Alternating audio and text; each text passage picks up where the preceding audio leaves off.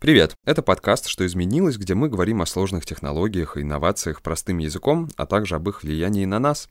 Сегодня говорим о том, где и как могут использоваться беспилотники и когда эта технология придет в нашу повседневную жизнь. У микрофона Макс Ефимцев.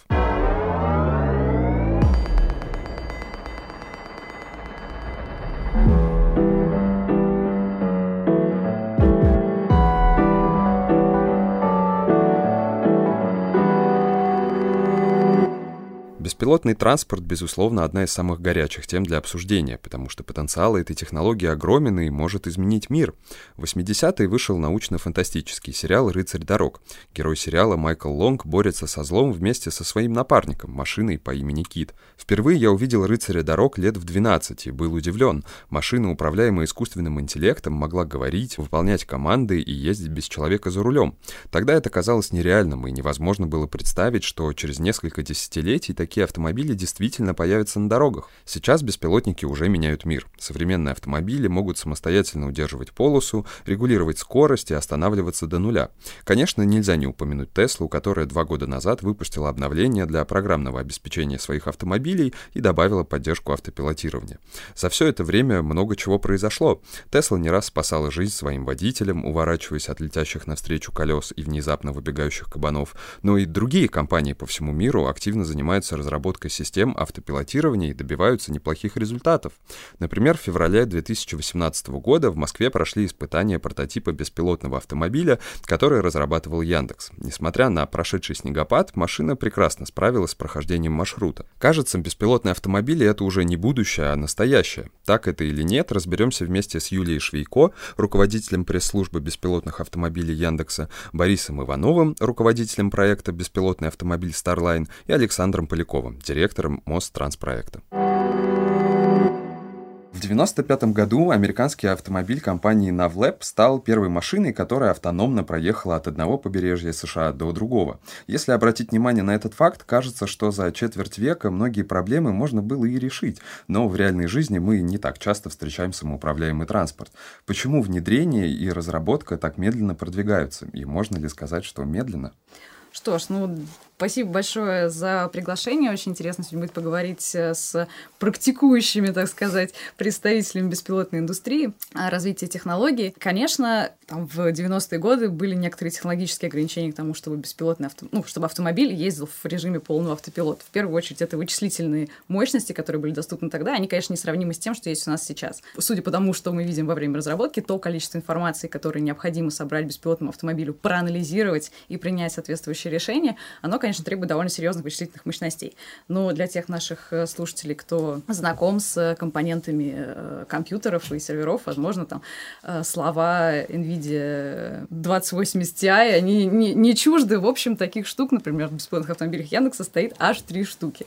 На наш взгляд, необходимое количество для того, чтобы, во-первых, обрабатывать поступающую информацию и еще иметь какой-то запас прочности на случай, если потребуются дополнительные мощности. Так что, конечно, развитие технологий в целом, оно дает boost boost и развитию беспилотных автомобилей в частности. Ну, как и всем другим, в принципе, сферам, так или иначе, использующим э, систему вычислений.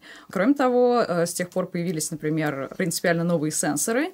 Э, я говорю сейчас о лидарах. Для наших слушателей, которые, опять же, может быть, слышат это слово в первый раз, если вы имели счастье делать когда-нибудь ремонт, вы наверняка знакомы с такой штукой, как лазерная рулетка. Вот, собственно, лазерная рулетка, что она делает? Она посылает лазерный импульс, да, и так как скорость света — это постоянная, может измерить точное расстояние до объекта. И, собственно, лидар — это примерно такая же лазерная рулетка, но лучше у нее не один, а их там может быть 8, 16, 32, 64 и, и, и, и даже там больше. И этих импульсов она может там посылать э, сотни тысяч э, в секунду. Угу. Вот. И таким образом получать полный скан пространства, зная расстояние до каждого объекта, и фактически получать такое облако отраженных точек. Из в облаке отраженных точек мы можем понять, что это, например, там автомобиль или человек или еще Помогает ориентироваться в Да, и это очень важный сенсор, прогресс э, в разработке которого дал значительный boost э, развитию технологий беспилотного транспорта.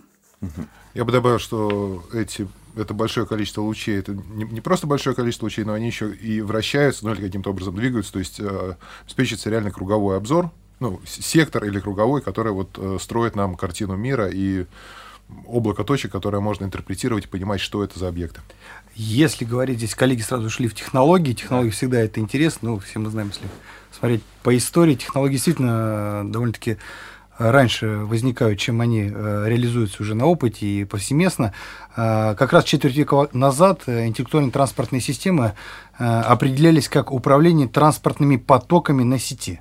Сейчас же мы переходим в интеллектуальную транспортную систему как управление единицами транспортного средства. И как раз здесь вот управление беспилотным транспортом, да, о чем мы говорили, что нужны и серверные мощности, и вычислительные мощности, а, это как раз совершенно другая философия, другой подход к управлению. То есть раньше а, мы настраивали светофоры, мы настраивали, соответственно, там, а, взимание плат с парковками, доступ на дорогу, на выделенные полосы, в зависимости от потока, который ехал. А сейчас это совершенно может быть сделано совершенно по другому принципу. Это именно точечное управление конкретными автомобилями. Угу.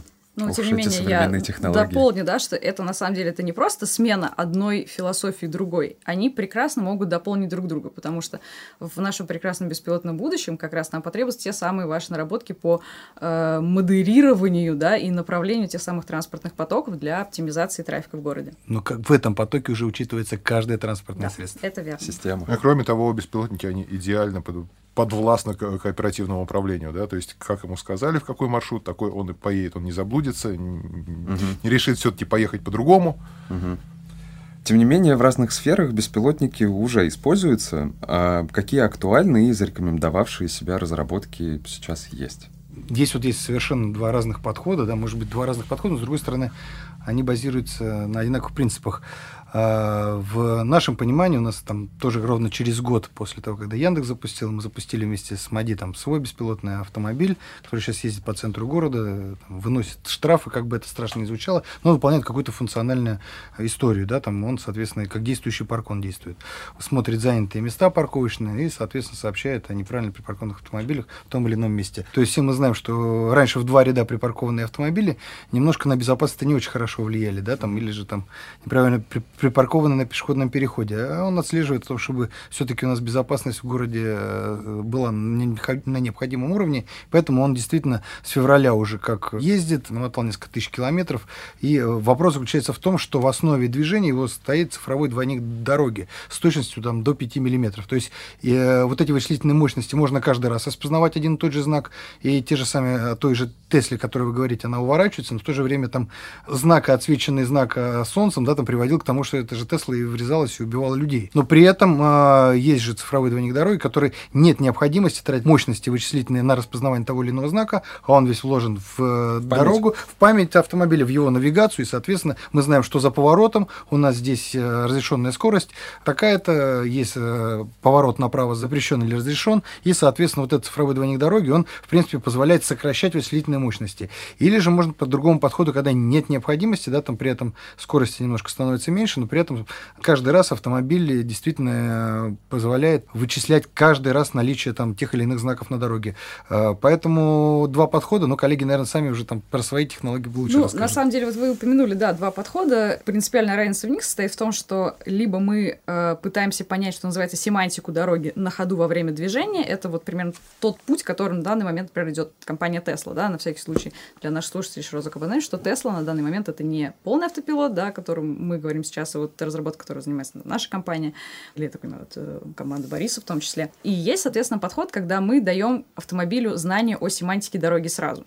И дальше, на самом деле, эти два подхода, они движутся в итоге в одну точку. То есть автомобили, которых изначально была вот эта та самая высокодетализированная карта, они учатся постепенно все лучше и лучше понимать семантику дороги самостоятельно, а, а, соответственно, те автомобили, которые изначально пытались распознавать ее, получают чуть более детализированные карты, и, в общем, в конечном итоге а, эти два подхода в какой-то точке должны сойтись, ну, в общем, кто-то придет к ней первым, увидим. В какой-то точке они в любом случае сойдутся, потому что тот, даже автомобили, которые двигаются по цифровой модели дороги, да, используют цифро, цифровой двойник дороги и имеют возможность анализировать, а в любом случае любой беспилотный автомобиль умеет считывать светофоры, знаки и прочее, он может э, выполнять функцию актуализации этой цифровой модели дороги, да, то есть э, давать обратную связь тем же службам эксплуатации дороги. Знака нет, знак сломали, занесло снегом, светофор не работает. Если говорить про будущее, то вообще вот эти железяки, стоящие в асфальте на тротуаре, это, ну, это как, мне сейчас это напоминает, вот говорю, э, верстовые столбики, которые по федеральным трассам еще до сих пор стоят, но никто ими не пользуется. Угу. В конечном итоге мы также будем смотреть на эти знаки, вроде бы они нужны, вроде бы, ну, а кто-то на гужевой же поездке вдруг поедет, ну, а вдруг он не будет иметь навигации внутри автомобиля, то тогда, соответственно, она необходима. На самом деле они просто мешают э, пешеходам в конечном итоге в будущем передвигаться по тротуарам, занимать лишнее место и действительно обслуживать. Все это должно быть действительно в одном цифровом двойнике, включая те изменения, которые могут быть, например, ярмарка выходного дня. Решили перекрыть улицу. Есть возможность. Это нет необходимости выставлять какие-то бетонные блоки или выставлять знаки, или там перенастраивать светофоры. Все это должно быть именно внутри, в мозгах цифрового двойника дороги, или же, как у коллег, в, внутри автомобиля. Но это, опять же, мы все равно приходим в одну и ту же точку. Время покажет. А, Юлия, Борис, а, вот здесь скорее вопрос к вам. А, производством беспилотных беспилотников занимаются по всему миру, и насколько это вообще большой рынок, и какие компании лидируют в России и за рубежом? Ну, что касается рынка, давайте сначала попробуем понять, что такое беспилотный автомобиль. Да, это у нас э, не просто машина на четырех или там каком-то еще количестве колес. Это в первую очередь автомобиль с водителем. Да? Соответственно, э, полем для его применения являются все те сферы бизнеса, Э, или любой деятельности, где подразумевается наличие автомобиля с кем-то, кто им управляет, будь то живой человек или робот. Э, это, например, пассажироперевозки, это общественный транспорт, это грузоперевозки. И важно понимать, что эти сектора, они сейчас очень активно растут. То есть э, еще недавно, может быть, мы там с вами чаще ездили на метро, чем на такси, а сейчас может быть наоборот, потому что это уже стало такой привычной совершенно частью городского ландшафта, видеть э, желтые машины все больше, больше, больше. Люди все больше этим пользуются, и в больших городах есть тренд, в принципе, к отказу от личного транспорта в пользу как раз такси, каршерингов. Растет спрос на количество вот этих вот автомобилей, которые эту задачу пассажироперевозок будут выполнять, и в них должен быть кто-то, кто им этой машиной управляет. Либо это человек, либо это робот. То же самое в сфере грузоперевозок, Особенно, мне кажется, после карантина мы увидим э, активный рост в сфере онлайн-торговли. Соответственно, рост э, онлайн-торговли драйвит всю цепочку логистическую. Это от э, дальних грузоперевозок до доставки последней мили. И вот на всех этих этапах, в общем-то, можно использовать те же самые беспилотные транспортные средства для закрытия вот этой вот высокой потребности. Потому что уже можно видеть там по статистике других стран, например, в США и в Европе все больше говорят о дефиците кадров в сфере грузоперевозок например. То есть э, не хватает дальнобойщиков, э, в частности, по той причине, что молодежь не идет в профессию, и средний возраст дальнобойщиков в США, он все увеличивается, увеличивается, увеличивается, молодежь хочет чего-нибудь. Здесь, интерес, здесь интересная ситуация, потому что э, всегда начинается, ну, не крики, а обсуждение, а что же будет, вот вы тут сейчас настроите беспилотников, а куда мы денем водителей? Почему никто не понимает, что их не, их не хватает сейчас? Их сейчас на данный момент реально не хватает. А если мы говорим о такси? Там а вы, предостаточно. А вы посмотрите, достаточно считаете такси? Мне кажется, предостаточно.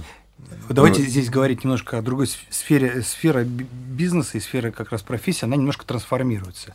Если вы возьмете, ну, вот этот простой пример, отель пятизвездочный, да, когда вы приходите, у вас до сих пор там не автоматические двери. У вас до сих пор там есть человек, который открывает вам дверь, который почистит на вас одежду, и, соответственно, это, это определенный класс уровня и так далее. То есть, и в том числе, помимо, вот, скажем так, может быть, каких-то поездки будут действительно автономными, но какие-то действительно придется водителям быть больше психологом, больше экскурсоводом и так далее. То есть, та же поездка, он будет сопровождать вас, но при этом он будет еще помимо этого определенно какие-то другие функции, не наделенные только сейчас водителю, выполнять. То есть есть трансформация, и сфера бизнеса действительно меняется. У нас действительно и вот в Мосгортрансе идет постоянно набор водителей, они, есть необходимость, их всех приглашаем, пожалуйста, на работу, но такая потребность действительно есть.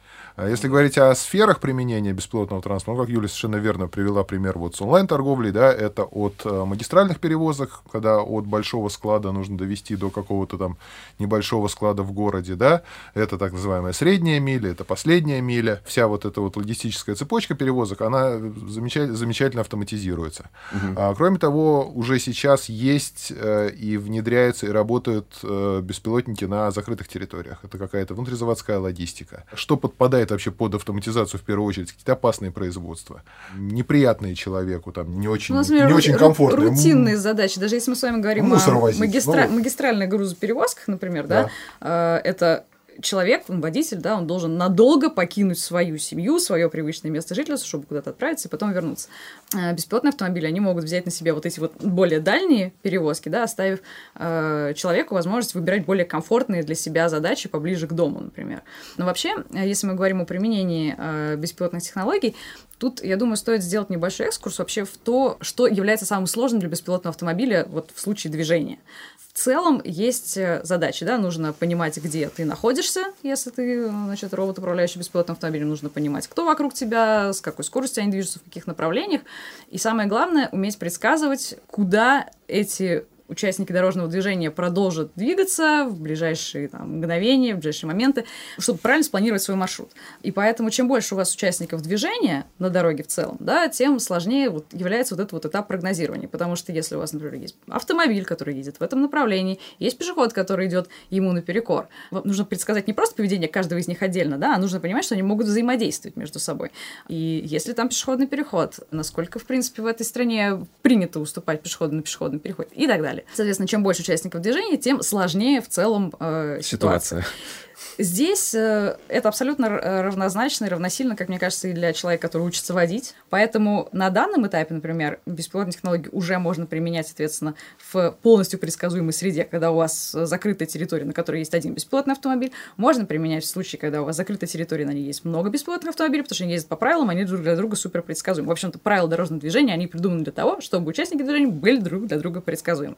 Да. Соответственно, следующий этап – это вот выход с закрытой территории и э, движение в каких-то не очень там населенных трафиком, не очень э, плотных средах. И на данный момент, ну, по крайней мере, говоря там о нашей технологии, вот мы находимся на том технологическом уровне, когда беспилотные автомобили могут самостоятельно двигаться вот в такой среде. А большое преимущество беспилотных автомобилей, те знания, которые они получили, вот то, чему их учат, учат, учат разработчики, да, дорабатывая алгоритмы, они мгновенно трансформируются на весь флот. Вот как раз хотел привести пример, когда мы а, только приехали в Лас-Вегас, где мы в 2019 году на выставке Consumer Electronic Show показывали свои беспилотные автомобили, катали там посетителей. Нам сначала местные жители во время подготовки еще покатали, сказали, все здорово, но вы так прям бодро перестраиваетесь, вот, имея в виду, что для Лас-Вегаса в этом, в этом нет потребности. Да. Более того, ну, то есть если в Москве вы часто можете встретить какие-нибудь такие места, где там разрыв 5 э, метров, ну и, в общем, как-то надо в него перестроиться. И тут, ну, требуется быть довольно решительным.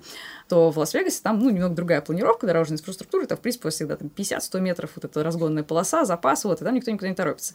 И, соответственно, нам пришлось поменять некоторые параметры системы, да, чтобы адаптировать ее под э, местный стиль вождения и быть, что называется, вот drive like local.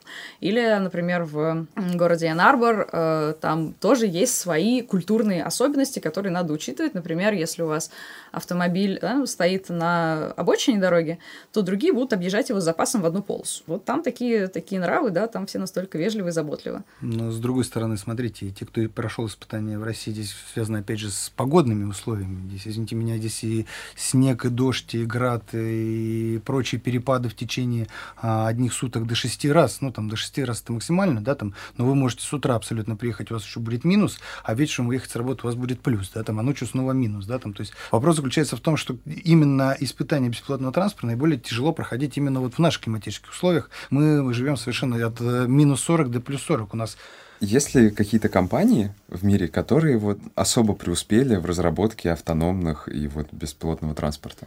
Ну, я думаю, что общепризнанным лидером в индустрии является компания Waymo, это беспилотный автомобиль компании Google. Они, в общем-то, первыми начали этим заниматься еще порядка 10 лет назад. И можно сказать, что да, на данный момент... Тут смотрите, какое дело. К сожалению, пока э, в индустрии нет какой-то такой универсальной метрики, по которой можно всех построить и сказать, так, вот это тут на 5, а тут 4 с плюсом. Поэтому обычно для оценки, кто куда как продвинулся, смотрят на всякие косвенные показатели. Ну, например, это в определенной степени размер флота, ну, потому что это говорит о намерениях э, разрабатывающей компании, о ее, в общем, серьезно, серьезности ее намерений. Второй пункт – это километраж, ну, то есть сколько проехали беспилотные автомобили, и главное, насколько быстро этот километраж растет, да, как быстро они приезжают новые, потому что, собственно, что такое километр? Это, во-первых, данные, которые вы собрали, да, и та дистанция, на которых ваши автомобили тренировались, а во-вторых, эти километры, они нужны также для верификации ваших э, решений, да, то есть вы там что-то улучшили, вы хотите подтвердить, что это действительно работает так, как нужно в самых разных условиях, и для того, чтобы это подтверждение было статистически достаточным, да, вам нужно проехать, там, не знаю, там, 100 тысяч километров. Да, понятно, конечно, надо учитывать там, условия, в которых это проехано. Одно дело, вы там намотали э, миллионы километров по шоссе, другое дело, накатали в городе. Это две вообще разные mm-hmm. сущности. И еще такой важный параметр, на который, ну, я лично, например, обращаю внимание, это использование технологий в публичных сервисах. То есть, кажется, если компания использует свою технологию в сервисе там, такси, допустим, да, она достаточно уверена, во-первых, в ее безопасности, во-вторых, в ее презентабельности, скажем, да, то есть считает свою технологию достаточно готовой для того, чтобы показывать ее людям. И вот дальше есть такой пункт, как автономность этого, собственно, сервиса. То есть если у вас человек за рулем, если у вас человек в салоне или машина ездит полностью самостоятельно. И вот пока, как раз, собственно, к чему я клоню, компания Waymo э, единственная, чьи автомобили э, используются в публичном сервисе без страхующего инженера в салоне вообще. Потому что, например, там сейчас основные какие у нас страны, вот, у кого по дорогам ездит большое количество бесплатных автомобилей, да, это Россия, США и Китай. Да. Э, везде свои нормативы, везде свои правила. Там, в Китае, например, есть такой пункт, э, я недавно читала, значит, первая компания в Китае получила разрешение на то, чтобы двигаться по дорогам общего пользования без инженера за рулем. Это несколько улиц в городе Гуанчжоу, по-моему. Вот, компания Верайт получила такое разрешение. И для получения этого разрешения там есть одно из требований, которое в списке. Значит, технология должна поддерживать возможность удаленного управления через 5G, и там еще написано для гарантии безопасности. На самом деле в этом необходимости нет, потому что все вычисления, которые происходят в автомобиле, они происходят непосредственно на борту. Потому что, во-первых, нельзя полагаться с точки зрения безопасности на что-то, что может исчезнуть, как мобильная связь. Это просто небезопасно.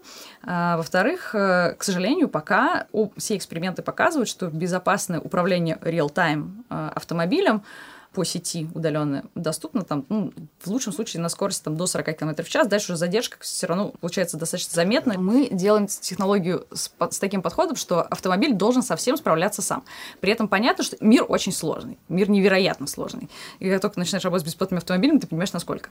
И более того, он постоянно меняется, то есть он периодически подкидывает вам какие-то новые штуки, которые вы там до этого никогда не встречали. Что делаем мы? Мы делаем технологию в расчете на то, что, да, бесплатный автомобиль будет с этим сталкиваться в такой ситуации, например, самый банальный банальный базовый пример. ДТП перегородила дорогу, перегородила полосу для ее объезда придется пересекать сплошную линию. Да? Бесплатный автомобиль у нас правило не нарушает, соответственно, пересечь сплошную он не сможет. А при этом все остальные водители так делают, и понимаешь, все понимаешь, что ну, по-другому никак. Мне кажется, здесь вопрос 5G все-таки перешел не только от безопасности, мы же говорим все-таки про инфраструктуру, то есть взаимодействие с инфраструктурой. Но вот сейчас, я говорю, беспилотник совместно взаимодействует со светофором, да, и по мере подъезда, например, к светофору, да, он видит, что там зеленый сигнал, открывает ему ворот, тот въезжает на территорию, ну, какое-то взаимодействие с инфраструктурой уже есть. Для этого не обязательно везде нужно 5G, да, там, но при больших скоростях и так далее, вот это вот уже потребность возникает. Тестирование беспилотных систем, э, насколько я знаю, проходит в трех режимах. На городских дорогах, на специальном полигоне и виртуальной симуляции. Если с первыми двумя все понятно, то интересно узнать преимущества и недостатки тестирования в виртуальной симуляции.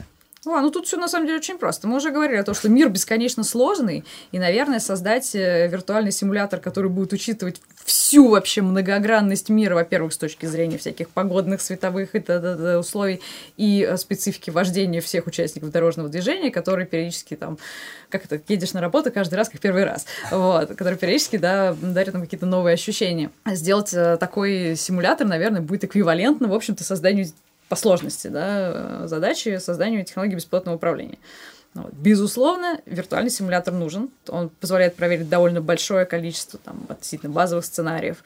Это может, наоборот, попробовать проверить ваши технологии какие-то более экстремальных сценариев, не увлекая реальных участников дорожного движения полезно, да, но, к сожалению, ни в коем случае не может компенсировать тестирование в реальном мире. Дело в том, что те же самые автомобили Аурус, да, которые вот, ну, мы как раз проходили в виртуальной реальности много наработок на отказ, и вы выводили систему уже математически, что то или иное систему надо доработать.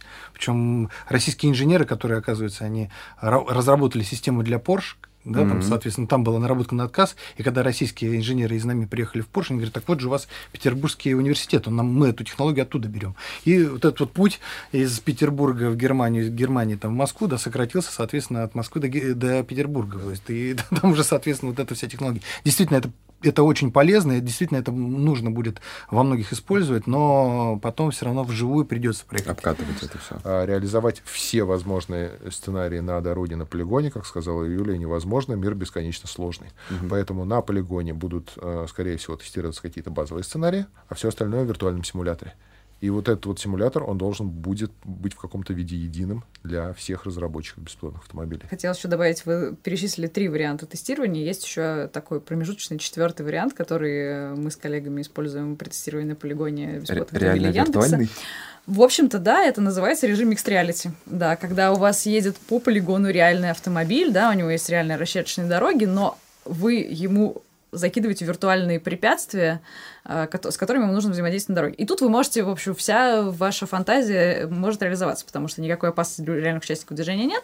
Ну вот, но вы можете туда добавить пешехода, выбегающего из-за грузовика, там, кто-нибудь как-нибудь там неправильно приезжает светофор, не уступающих вам водителей и так далее. Вот это тоже, в общем, один из вариантов. Как раз в цифровой модели дороги мы сейчас уже его виртуальный светофор используем. То есть останавливаем, специально смотрим, как он будет реагировать беспилотник на виртуальный этот светофор. Далеко не везде разрешены испытания беспилотных машин на дорогах общественного пользования. Оно в целом и понятно, потому что подвергать людей опасности ну, не хочет никто. Тем не менее, уже есть случаи смерти от автономного автомобиля, но не похоже ли это все на замкнутый круг, в котором из-за отсутствия достаточного опыта на реальных дорогах технология не может научиться реагировать на внештатные ситуации? Ну, опыт тестирования на реальных дорогах крайне важен. Ну, в смысле, он жизненно необходим. Без этого э, технология ну, не будет э, развиваться.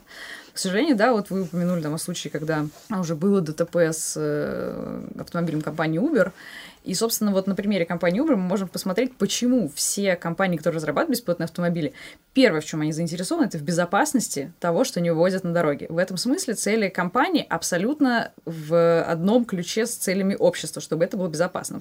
Кто будет в дальнейшем нести ответственность в случае, если беспилотник причинит вред здоровью человека? Мое мнение, оператор, эксплуатирующий флот. Ну, тут да, тут я вот дополню, правда, Борис, есть, э, вот посмотреть просто, может, сейчас все это пока идет в разработке, да, все это регулирование, правила ответственности и так далее. Можем посмотреть на то, что вообще предложено, какими, какие стороны копают разные страны, да, в каком направлении идут. А, вот, например, так, раз то, о чем говорил Борис, э, это, например, немецкий подход, то, что называется регрессное право, когда изначально у вас за какое-то там происшествие отвечает оператор флота, то есть непосредственно он компенсирует ущерб э, пострадавшей стороне, но потом он имеет полное право взыскать это, то есть провести расследование, взыскать это с производителя, если причиной там, происшествия да, стала э, какая-то недоработка производителя. Это примерно то, что мы сейчас можем видеть в авиации. Во-первых, в целом аварии с участием самолетов, они настолько редкие, что каждая такая ситуация, да, она это собирается отдельный совет, да, который все это дело рассматривает, и дальше уже по итогам делает Но выводы. ответственность в любом случае несет в, в авиации авиаперевозчик. Мгм. А потом он уже разбирается с производителем. Здесь, ну, здесь еще другой подход, я здесь с этим согласен. Есть вторая есть э, сторона, при которой говорят, что страховые компании.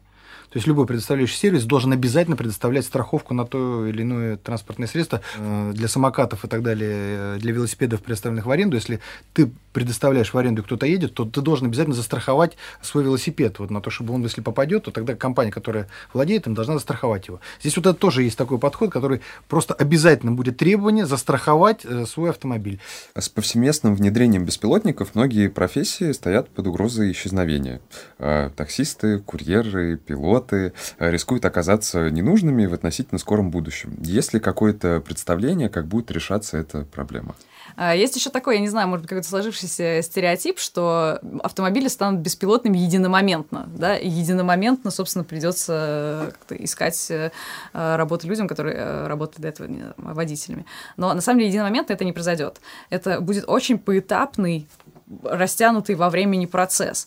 Кроме того, этот флот, ну, флот беспилотный, нужно обслуживать. Соответственно, со стороны будет спрос на обслуживание этого флота, и кажется, что здесь лучше всего будут справляться люди, которые понимают, как устроен автомобиль. Но вообще, на самом деле, э, прогресс, он постоянно создает новые рабочие места в тех, казалось бы, сферах, где мы этого даже не подозревали. Вот один из моих любимых вообще примеров — компьютерные игры. Например, там в 90-е годы казалось, что зарабатывать деньги с помощью компьютерных игр можно только производя их, да, разрабатывая и продавая.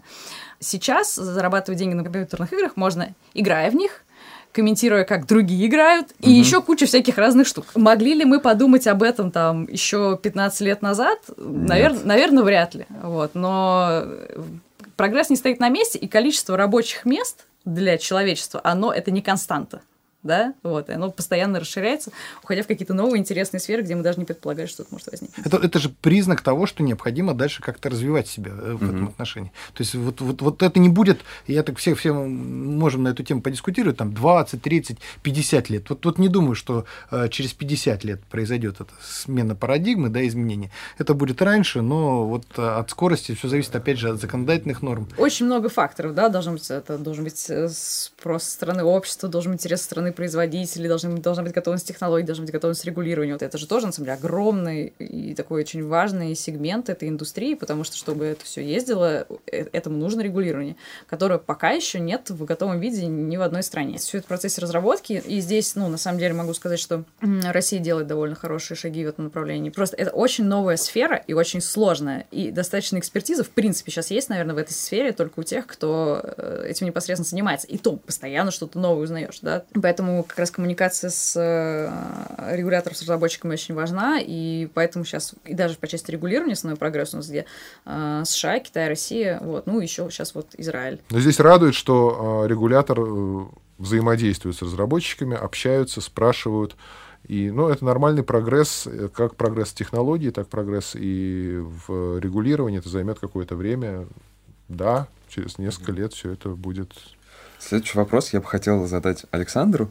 Готовы ли наши города к появлению беспилотников? И как вообще изменится наша логика использования личного и общественного транспорта? Я считаю, что технологически уже готовы. Да, действительно, здесь это должен быть период наработки на отказ, как у любой системы, да, вот о чем мы говорили. То есть нужно пройти свою, там, как говорится, там, 10 тысяч часов потратить, чтобы научиться играть на скрипке. Вот эти вот 10 тысяч часов, там, это условно 10 тысяч часов, да, там, понятно, что это вот миллиарды там, километров часов проведенные беспилотно, потом позволят уже использовать его повсеместно. Плюс про общественный транспорт. Ну, это, скорее всего, возможно, и даже, наверное, в первые, кто поедет беспилотно, это будет, например, там тот же рельсовый транспорт. На самом деле, конечно, есть разные подходы к решению этой задачи. Например, э, штат Мичиган, который в последнее время делает как раз очень-очень активные шаги в сторону развития и поддержки развития беспилотного транспорта, они недавно запустили эксперимент, вот буквально в прошлом месяце, или даже в этом, где они хотят сделать выделенную полосу для беспилотного транспорта. Это прям вот такой, значит, часть шоссе, я не помню, сколько километров, 60 или 90, в общем, между Мичиганом и университетом Мичигана в городе Энарбор. Вот есть у них такая идея. И, собственно, к этой идее, да, есть э, как сторонники, да, так и противники. И, в общем, сторонники этой идеи говорят, да-да-да, давайте нужно делать, потому что пока еще технологии все-таки не на том уровне, чтобы там, одинаково успешно перемещаться. Свободное делить, плавание. Свободно, пускай. да, делить дорогу с человеком в любых условиях пока еще нет, а вот выделенные полосы помогли бы нам, значит, раньше этим начать пользоваться. При этом там, противники говорят, что пока мы при, пока мы разработаем эти выделенные полосы, потому что там же хотят не просто отделить кусок дороги, да, а еще там да, добавить как раз ту дорожную инфраструктуру, которая будет помогать э, настраивать вот эти вот потоки, да, чтобы машины беспилотные могли двигаться быстрее, чем основной поток.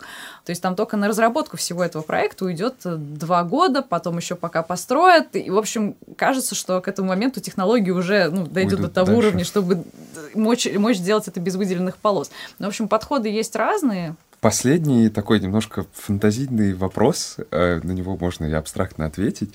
Будущее за беспилотниками? О, у меня есть классный ответ на этот вопрос. Я раньше, вот когда смотрела, если посмотреть все э, всякие фантастические кино, раз что-то фантастический вопрос, обычно, когда мы видим там, города будущего, транспорт будущего, он в большинстве случаев летающий. Да. То есть обычно это такие многоуровневые дороги, значит, транспорт летает, но там в 99% случаев пилотируемый. И парадокс в том, что на самом деле беспилотный транспорт появится на наших дорогах э, настоящих или каких-то еще виртуальных раньше, чем летающий, потому что эта задача, она в определенной степени уже решена, а вот побороть гравитацию нам еще пока только предстоит. Как говорил известный э, ученый немецкий и дальше американский Вернер фон, фон Браун, при освоении космоса у нас перед нами стояло две проблемы. Сила тяжести и э, бюрократия. С силой тяжести мы справились. А я, хочу сказать тоже, да, там уже больше века назад э, появился первый регулятор, который уравнивал всех э, на дороге, это был светофор. Там совершенно непонятно на каком-то сословии, если тебе горит красный, ты должен стоять, если горит зеленый, ты можешь ехать. Ну и вот, э, условно говоря, беспилотный транспорт это тоже определенный уравнитель на дороге, который, в принципе, есть воплощение определенного, ну, скажем, э, демократии, там, определенных вещей, Культуры. которые культуры, да, там, и понимания друг друга. То есть это тоже такое, скажем, дополнение к светофору, которое совместно да- дают уравнение на дороге всех участников э, по полу, возрасту, Социальному положению. социальному положению, достатку и так далее. То есть это вот э, такое продолжение прогресса в городе и на дороге. Спасибо большое за действительно интересный диалог. Спасибо, Спасибо. вам. Спасибо. В следующем выпуске обсудим инновации в аграрном секторе. Подписывайтесь на подкаст «Что изменилось» в Apple подкастах и Яндекс Музыке. Ставьте оценки и пишите комментарии. До встречи в следующем эпизоде.